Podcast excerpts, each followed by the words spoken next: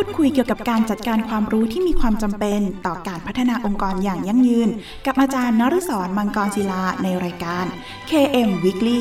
ทุกวันอาทิตย์เวลา 14 นาฬิกาถึง 14 นาฬิกา 30 นาทีทางสถานีวิทยุมหาวิทยาลัยเทคโนโลยีราชมงคลพระนคร FM 90.75 MHz สวัสดีครับ ยินดีต้อนรับเข้าสู่รายการ KM Weekly ดำเนินรายการโดยกระผมอาจารย์นันสอนมังกรศิลา กับรายการที่จะมาร่วมพูดคุยเกี่ยวกับการจัดการความรู้ ที่มีความจำเป็นต่อการพัฒนาองค์กรอย่างยั่งยืน พูดคุยกันเป็นประจำทุกวันอาทิตย์ เวลา 14นาฬิกาถึง 14นาฬิกา30 นาทีทางสถานีวิทยุ มหาวิทยาลัยเทคโนโลยี ราชมงคลพระนคร RMUTP Radio FM 90.75คลื่นสังสมปัญญาพัฒนาสังคมครับ คุณผู้ฟังสามารถรับฟังรายการของเราแบบสดๆ ผ่านทาง FM 90.75 ได้แล้ววันนี้นะครับ โดยคุณผู้ฟังสามารถรับฟังรายการของเรานะครับ แบบออนไลน์ พร้อมกันทั่วโลก พร้อมกันทั่วโลกนะครับ ผ่านทางเว็บไซต์ radio.imutp.ac.th หรือสามารถรับฟังผ่านทางคอมพิวเตอร์อุปกรณ์สมาร์ทโฟนได้แล้ววันนี้ครับ นอกจากนี้คุณผู้ฟังยังสามารถฝากคำถาม หรือข้อสงสัยต่างๆนะครับ ผ่านทางกระดานสนทนาในเว็บไซต์ ของทางสถานีที่ radio.rmutp.ac.th หรือจะโทรศัพท์เข้ามาก็ได้ครับ ที่หมายเลขโทรศัพท์ 02 665 3891 หรือทางโทรสารที่หมายเลข 02-282-5550 รวมทั้งอีเมลของทางสถานีครับที่ radio at imutp.ac.th หรือถ้าไม่สะดวกช่องทางใดเลยนะครับ ท่านสามารถเขียนเป็นจดหมาย หรือปริศนียบัตร เพื่อติชมรายการได้นะครับ โดยเขียนถึงรายการ KM Weekly สถานีวิทยุมหาวิทยาลัยเทคโนโลยี ราชมงคลพระนคร เลขที่ 399 ถนนสามเสนเขตดุสิตกรุงเทพ 10300 และเมื่อทางรายการได้รับข้อคำถามต่างๆ เหล่านั้นแล้วนะครับ จะดำเนินการหาคำตอบมาให้คุณผู้ฟังทันทีครับ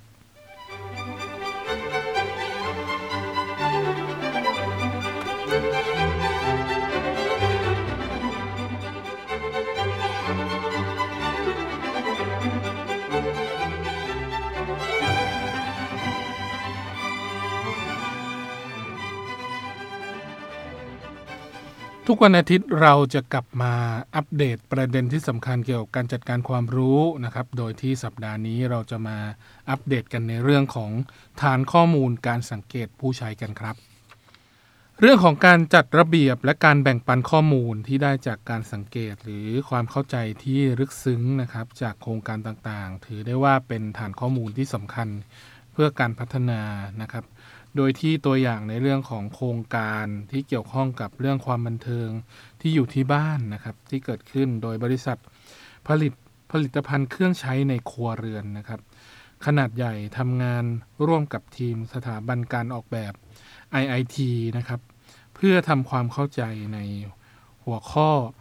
เรื่องของความบันเทิงที่อยู่ในบ้านนะครับ หรือว่า Home Entertainment ในการศึกษา ขั้นแรกนะครับได้ศึกษาในครอบครัวของชาวชิคาโกนะครับ5ครัวเรือนที่ต้องการจัดงานเลี้ยงนะครับในที่บ้านของพวกเขาเองนะครับระหว่างที่งานเลี้ยงของพวกเขาถ่ายภาพงานเลี้ยงนะครับ รวมไปถึงถ่ายรูปขั้นตอนระหว่างการเตรียมงานด้วย หลังจากนั้นผู้สัมภาษณ์ก็เข้ามาร่วมเกี่ยวกับรูปภาพที่ พวกเขาได้ถ่ายนะครับ ก็คือเข้ามาสอบถามโดยใช้กรอบงานที่เกี่ยวข้องกับ POEM หรือ POEMS นะครับ แล้วก็เป็นปัจจัยทั้ง5นะครับของมนุษย์ที่เกี่ยวกับเรื่องของโครงสร้าง ในการตั้งคำถามระหว่างการสัมภาษณ์นะครับ โดยวิธีการสังเกตผู้ใช้งานนะครับ ทั้งหมดก็รวมไปถึงเรื่องของการจดบันทึก แล้วก็รูปภาพก็กลายเป็นฐานข้อมูลในการสังเกตของผู้ใช้ โดยใช้โปรแกรม Excel นะครับ ในการจัดการชุดข้อมูลที่มีขนาดใหญ่นะครับ โดยที่ทีมงานจะทำการป้อนแต่ละภาพเข้าไปในเซลล์ของคอลัมน์แรก ๆ นะครับ แล้วก็คอลัมน์ถัดมาก็เติมข้อมูลที่เกี่ยวข้อง กับแต่ละบุคคลที่สอดคล้องกับข้อมูล จากการเก็บข้อมูลนะครับ ในส่วนของเทมเพลตข้อมูลการบันทึก ด้วยความสามารถของโปรแกรม Spreadsheet ของ Excel นะครับ เราก็สามารถเรียงลำดับจัดกลุ่ม แล้วก็ตรวจสอบข้อมูลจากการสังเกต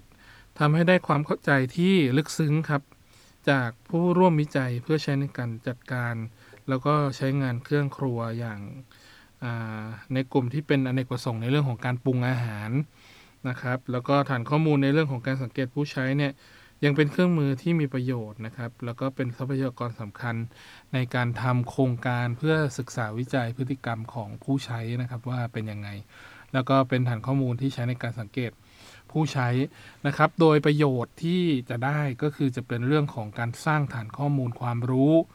การสร้างระบบการวิเคราะห์นะครับ การจัดเก็บชุดข้อมูลขนาดใหญ่ รวมไปถึง ง่ายต่อการเข้าถึงข้อมูลนะครับ รวมไปถึงเผยให้เห็นถึงรูปแบบ แล้วก็การสนับสนุนการเปลี่ยนแปลงที่เกิดขึ้นนะครับ จากข้อมูลที่มีอยู่ โดยข้อมูลที่นำเข้านะครับ ก็จะเป็นข้อมูลจากการวิจัยทั้งหมดที่มีนะครับ จากการสังเกต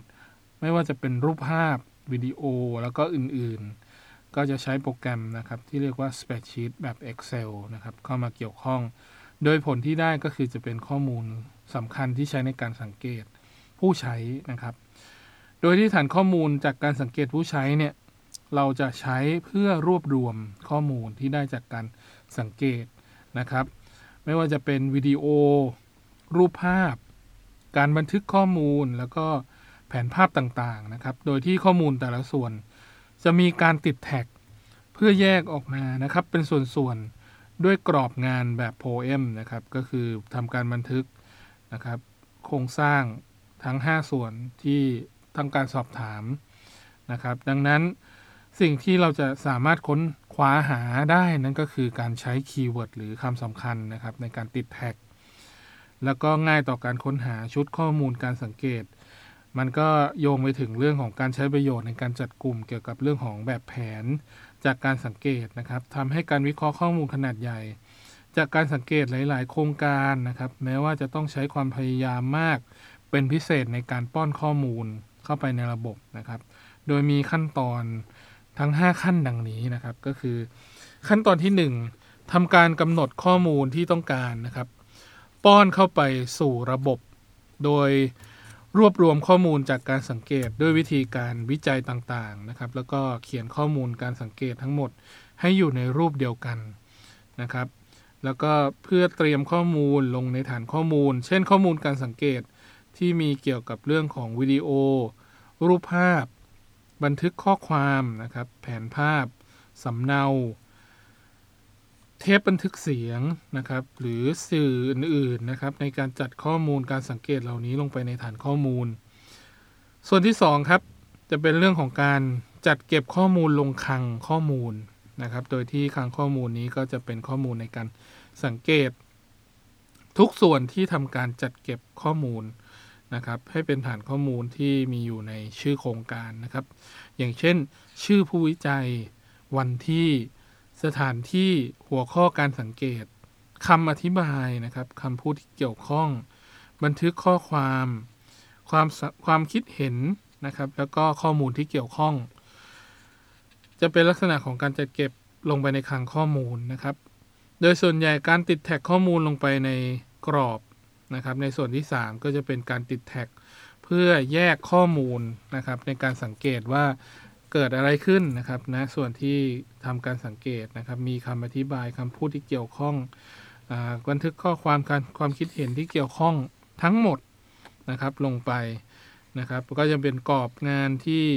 ได้กำหนดเอาไว้นะครับ อย่างเช่น ห้องครัว คุณแม่ตำราอาหาร โทรศัพท์ หรือแท็กเฉพาะในแต่ละโครงการนะครับ อย่างเช่นชิคาโกคุณแม่ยังสาวนะครับ หรือมาธาสจวต นะครับที่จะเป็นชื่อเฉพาะที่สามารถทำการค้นหาได้ง่ายนะครับ ตรงนี้ก็จะเป็นการติดแท็กเอาไว้ แล้วก็ขั้นตอนที่4นะครับก็จะเป็นเรื่องของการดำเนินการเพื่อค้นหานะครับ โดยการใช้ฟังก์ชันการค้นหา เพื่อเปรียบเทียบในลักษณะที่เกี่ยวข้องกับการใช้ผลการวิจัยนะครับของของเรา แล้วก็โครงการวิจัยก่อนหน้านั้นนะครับ โดยการมองหาแบบแผนที่ได้จากการวิจัยแล้วก็ทำการบันทึก ความเข้าใจที่ลึกซึ้งนะครับ เกี่ยวข้องกับโครงการ โดยที่ขั้นตอนที่5นะครับก็จะทำการสรุปผลในการค้นหานะครับ โดยการเตรียมผลสรุปของการค้นหา อธิบายความเข้าใจที่ลึกซึ้งนะครับ ที่ได้จากการมองหาแบบแผน ผ่านการค้นหาข้อมูลนะครับ ดูว่าผู้ร่วมวิจัย แสดงพฤติกรรมที่มีอิทธิพลต่อ การสร้างความสนใจนะครับที่เป็นแนวคิดนั้นๆ หรือไม่นะครับ อย่างเช่น การบันทึกความแตกต่างของงานวิจัยของคุณนะครับ ที่เกี่ยวข้องกับโครงการอื่นๆ และทำการแบ่งปันข้อสรุปที่ได้จากสมาชิกในทีม แล้วก็ทำการหารืองานวิจัยนะครับ แผนการวิจัยเพิ่มเติมเข้ามานะครับ โดยมีการรวบรวมภาพวิดีโอ แถบบันทึกเสียงนะครับ เรื่องของสคริปต์หรือคำกล่าวอะไรต่างๆนะครับนำมารวบรวมให้ชัดเจนนะครับ ว่าข้อมูลดิบที่เกิดขึ้นมีการสังเกตอะไรบ้างนะครับ ที่เกิดขึ้นแล้วก็ทำการติดแท็กไว้ว่ามีข้อมูลที่เกี่ยวข้องกับผู้ใดบ้าง ในส่วนแรกนี้นะครับ ก็จะเป็นเรื่องของการบันทึกเรื่องของฐานข้อมูล การสังเกตผู้ใช้นะครับ โดยที่การสังเกตผู้ใช้ในปัจจุบันนี้ อาจจะมีวิธีในการสังเกตอยู่หลายรูปแบบนะครับ เราอาจจะใช้สื่อสังคมออนไลน์นะครับ ในการบันทึกก็ได้นะครับ หรือว่าจะเป็นกรอบทางด้านทำความเข้าใจที่ลึกซึ้งที่เรียกว่า Frame Insight ก็จะเข้าสู่โหมดเรื่องของความเข้าใจบริบทที่เกี่ยวกับโหมดของการรู้ผู้คนนะครับ โดยที่ เราพูดคุยกันในคำถามที่ว่าจะทำยังไงให้เขาเข้าใจบริบทโครงการนวัตกรรม หรือทำยังไงให้เขารู้สึกเกิดการค้นพบประสบการณ์และความต้องการของผู้คนนะครับ รวมไปถึงเวลาที่เกิดการเปลี่ยนความรู้ที่เกิดขึ้นนะครับ ว่าทำให้เกิดความรู้สึกท่องแท้เข้าใจลึกซึ้งหรือไม่นะครับ ก็จะทำการวิเคราะห์ข้อมูลที่ค่อนข้างจะหลากหลาย แล้วก็มีแนวคิดหรือมุมมองที่ชัดเจนขึ้นนะครับ และให้กลายเป็นความเข้าใจที่ลึกซึ้งนะครับ แล้วก็ทำให้เกิดความกระชับรัดกลุ่ม แล้วก็สามารถนำไปใช้ในการพัฒนานวัตกรรมที่ใช้งานได้จริงต่อไปในอนาคต รวมไปถึงเรื่องของการใช้กรอบความคิดที่ลึกซึ้งเนี่ยก็จะเป็นเรื่องที่อาจจะใช้วิธีการในเรื่องของการกำหนดระบบนะครับ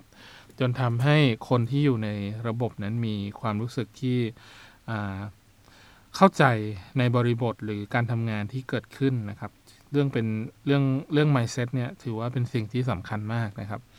ระบบดีขนาดไหนนะครับ คนที่เข้าไปทำหรือคนที่อยู่ในระบบนั้นนะครับ จะต้องทำความเข้าใจหรือปรับตัวเองให้เข้ากับระบบนั้นให้ได้ แล้วก็จะนำเข้าไปสู่เรื่องของการสร้างนวัตกรรมนะครับ เป็นการเรียนรู้ และจะทำความรู้จักเกี่ยวกับบริบท นะครับ รู้จักคนนะครับ ไปสู่เรื่องของการเผยแพร่ ให้เห็นถึงความเข้าใจที่ลึกซึ้งนะครับ และการสร้างกรอบให้กับมันนะครับ ว่าเราจะเปลี่ยนจากโลกแห่งความเป็นจริง ที่เราวิจัยไปสู่โลกสมมุติ ที่มีที่ทำให้เกิดความเข้าใจในหลักการ ระบบและความคิดในแบบของเรานะครับ ในโหมดนี้ก็มีการเริ่มต้นด้วย ความเข้าใจจากการเรียนรู้ โลกแห่งความเป็นจริง แล้วก็ทำการสกัดความเข้าใจที่ลึกซึ้งนะครับ ออกจากแหล่งข้อมูลขนาดใหญ่ หรือชุดข้อมูลที่คลุมเครือนะครับ เสมือนเป็นการตัดเอาเมฆออกมาจากแท่งของกลุ่มเมฆที่คลาคลุ้งนะครับ ก็คือจะเป็นลักษณะที่เป็นการมองเห็นถึงความแตกต่าง หรือการสร้างสรรค์นวัตกรรมที่เกิดขึ้นนะครับ โดยที่บุคคลที่มีพฤติกรรมหรือปณิสัยแตกต่างกัน ดังนั้นนวัตกรรมของเราก็จำเป็นที่จะต้องมีฟังก์ชันที่ซับซ้อน แล้วก็เป็นเครือข่าย ที่เชื่อมโยงหลาย ๆ ส่วนเข้าด้วยกันนะครับ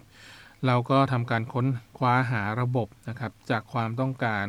หรือความจำเป็นที่ลูกค้านะครับ ต้องการหรือว่าคนที่เป็นผู้ใช้ต้องการค้นค้นคว้าหานะครับ ก็จะทำให้เกิดการหาข้อมูลการวิจัยที่มีระเบียบ แล้วก็มีผลการวิจัยจากหลายมุมมองนะครับ เราเผชิญหน้ากันกับผลการวิจัยที่ยังไม่ชัดเจนนะครับ ก็คิดทบทวนเพื่อขจัดความกลำกลวมนะครับ เราคิดนอกกรอบ เช่นเรื่องของการสร้างภาพข้อมูล หรือแผนภาพเพื่อนำไปสู่แนวคิดที่ชัดเจนเพิ่มมากขึ้นเนี่ยเราก็สามารถทำร่วมร่วมกับระบบหรือการทำงานร่วมกับ เพื่อนร่วมงานนะครับในการติดต่อผู้ที่มีส่วนได้ส่วนเสียกับเราอย่างมีประสิทธิภาพ โดยที่อยู่ในฐานะของผู้ที่สามารถคิดค้นนวัตกรรมใหม่ได้นะครับ เรายังมั่นใจว่าการสำรวจของเราเนี่ยสามารถมีแนวทางในเรื่องของการสร้างแนวปฏิบัตินะครับนำไปสู่เรื่องของการสร้างนวัตกรรม แล้วก็วิธีคิดนะครับที่เกิดขึ้นจากฐานรากที่มีความแข็งแกร่งนะครับ เรื่องของ การสังเคราะห์แนวคิดทางด้านนวัตกรรมที่เกิดขึ้นต่อไปครับรับฟังเพลงเพราะๆจากทางรายการ KMT Weekly สักครู่ครับ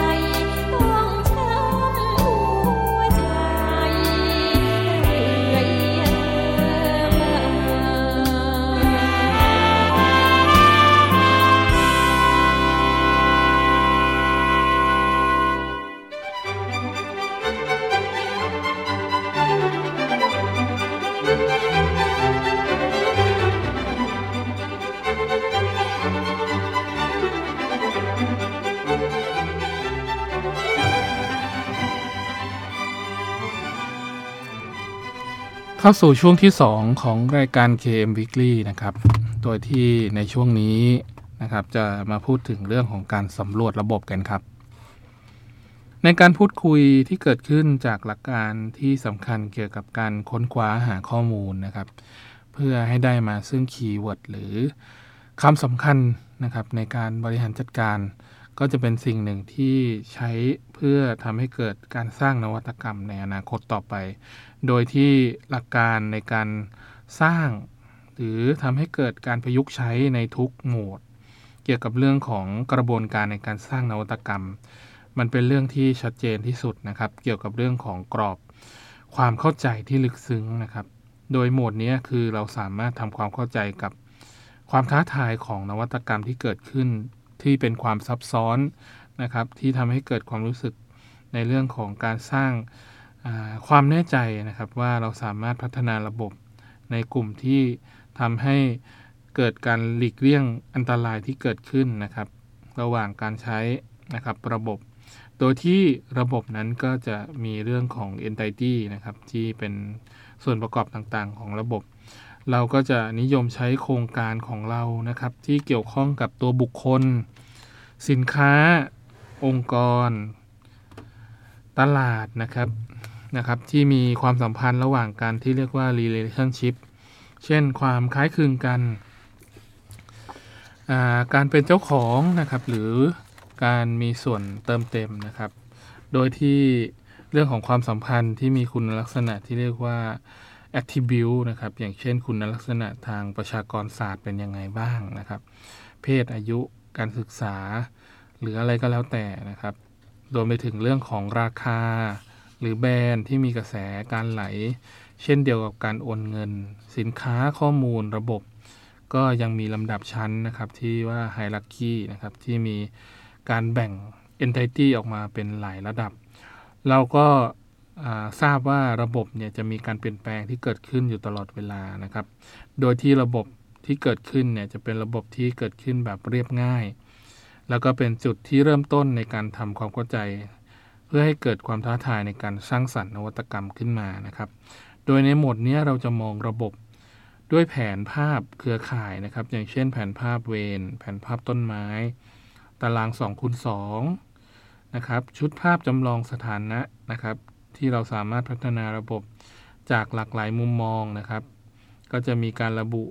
แบบแผนที่สื่อความหมายได้ดีที่สุดนะครับ ได้มาซึ่งความเข้าใจที่ลึกซึ้ง เราก็จะใช้วิธีการเหล่านี้นะครับในการมอง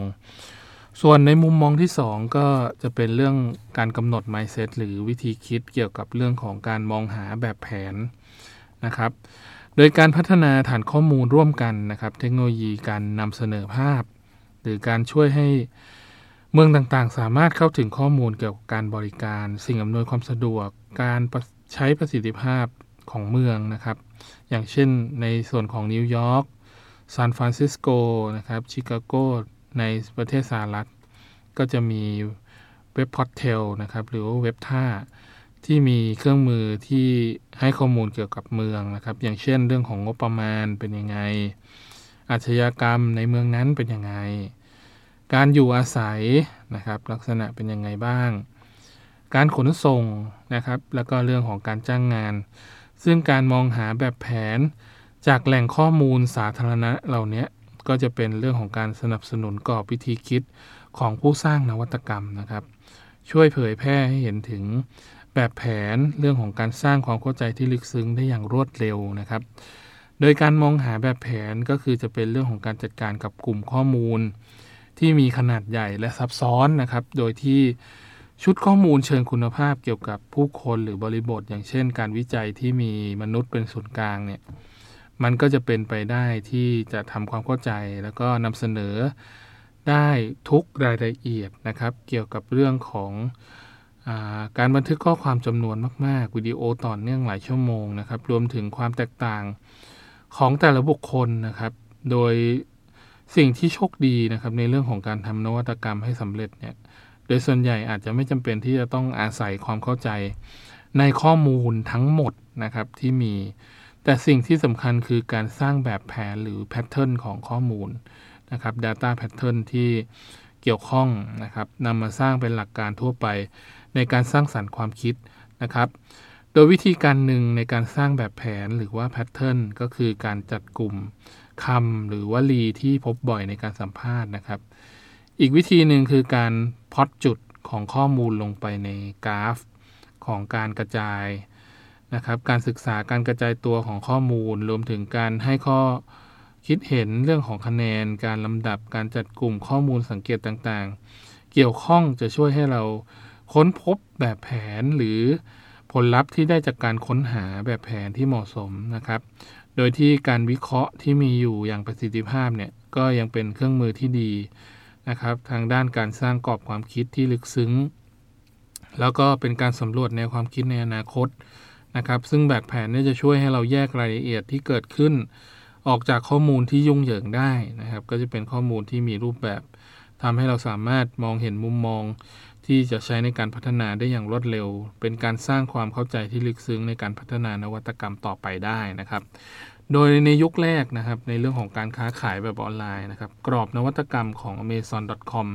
ก็จะเป็นการสร้างบนความเข้าใจที่ดีนะครับในด้านการ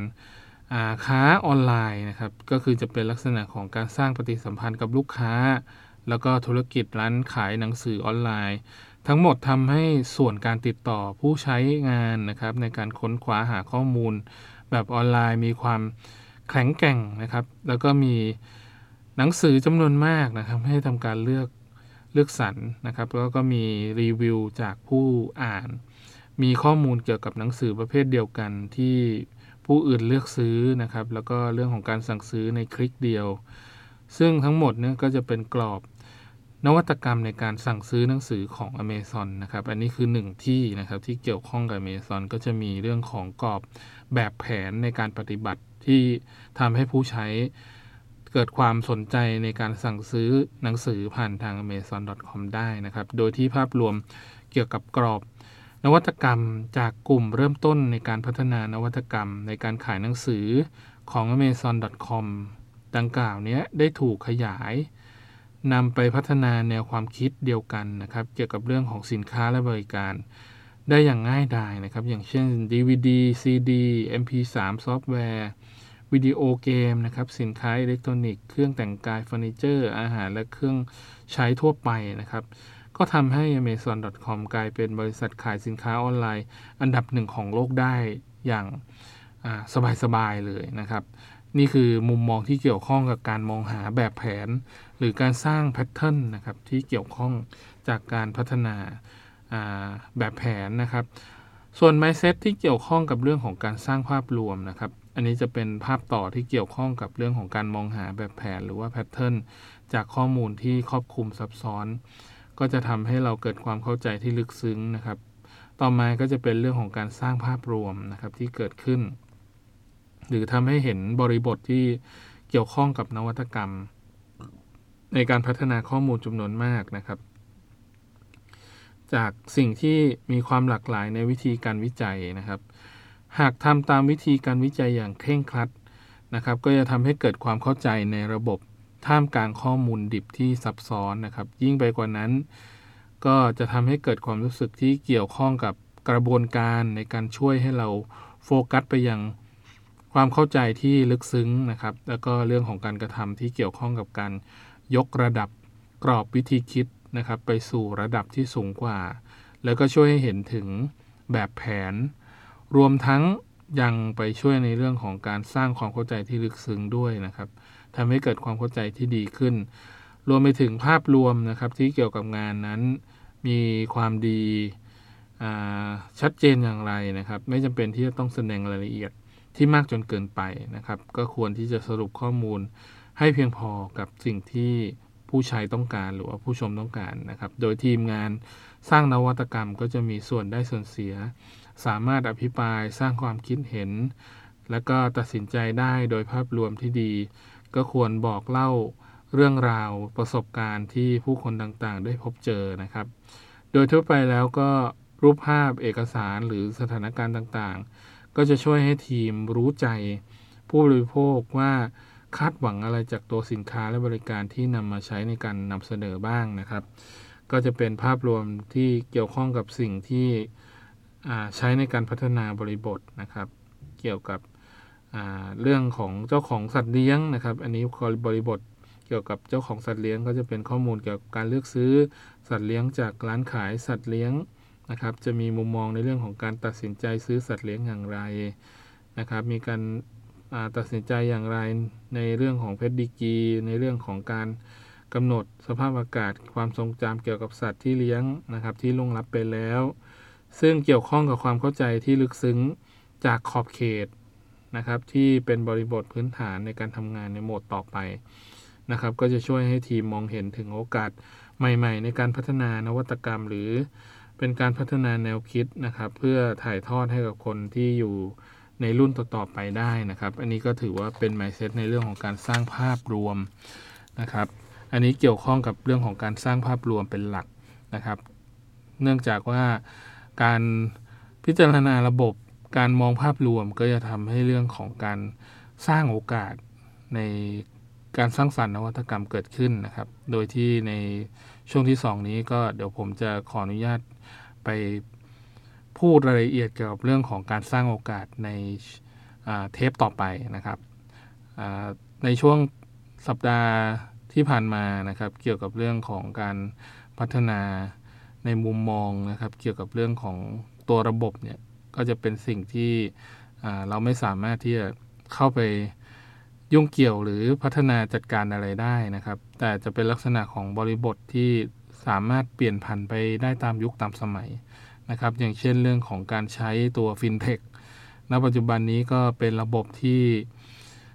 ได้รับการพัฒนาแล้วก็ได้รับการยอมรับเพิ่มมากขึ้นนะครับ อันนี้ผม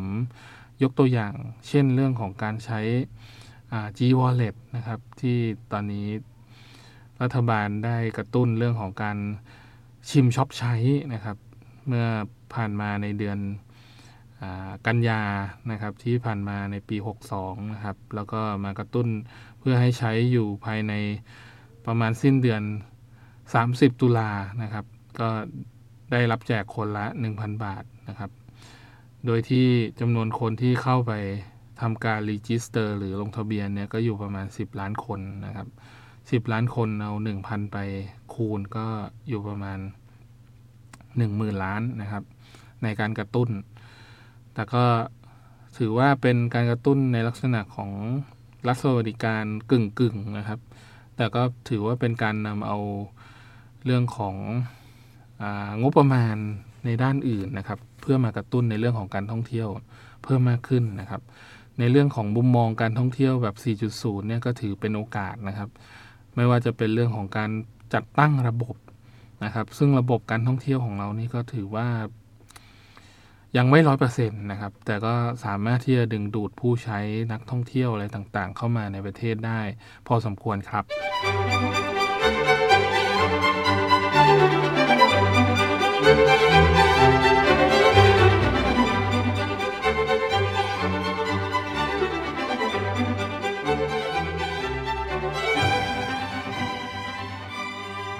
มาถึงช่วงสุดท้ายของรายการแล้วครับ คุณผู้ฟังสามารถติดตามรับฟังรายการ KM Weekly ได้เป็นประจำทุกวันอาทิตย์ เวลา 14นาฬิกาถึง 14นาฬิกา30 นาที และถ้าหากมีข้อสงสัยนะครับ รวมถึงอยากติชมแนะนำรายการ คุณผู้ฟังก็สามารถโทรศัพท์เข้ามาที่หมายเลขโทรศัพท์ 02 665 3891 หรือทางโทรศัพท์หมายเลข 02 282 5550 รวมทั้งอีเมล radio at rmutp ac th และทางจดหมายหรือไปรษณียบัตรนะครับ โดยเขียนถึงรายการ KM Weekly สถานีวิทยุมหาวิทยาลัยเทคโนโลยี ราชมงคลพระนคร เลขที่ 399 ถนนสามเสน เขตดุสิต กรุงเทพ 10300 และกลับมาติดตามรายการ KM Weekly ได้ใหม่ครับ ทุกวันอาทิตย์เวลา 14นาฬิกา ถึง 14นาฬิกา30 นาทีครับ ขอบคุณสำหรับการติดตามรับฟังสำหรับวันนี้ต้องลาคุณผู้ฟังไปก่อนครับ พบกันใหม่ตอนต่อไปสำหรับวันนี้สวัสดีครับ ร่วมพูดคุยเกี่ยวกับการจัดการความรู้ที่มีความจำเป็นต่อการพัฒนาองค์กรอย่างยั่งยืน กับอาจารย์นฤศรมังกรศิลาในรายการ KM Weekly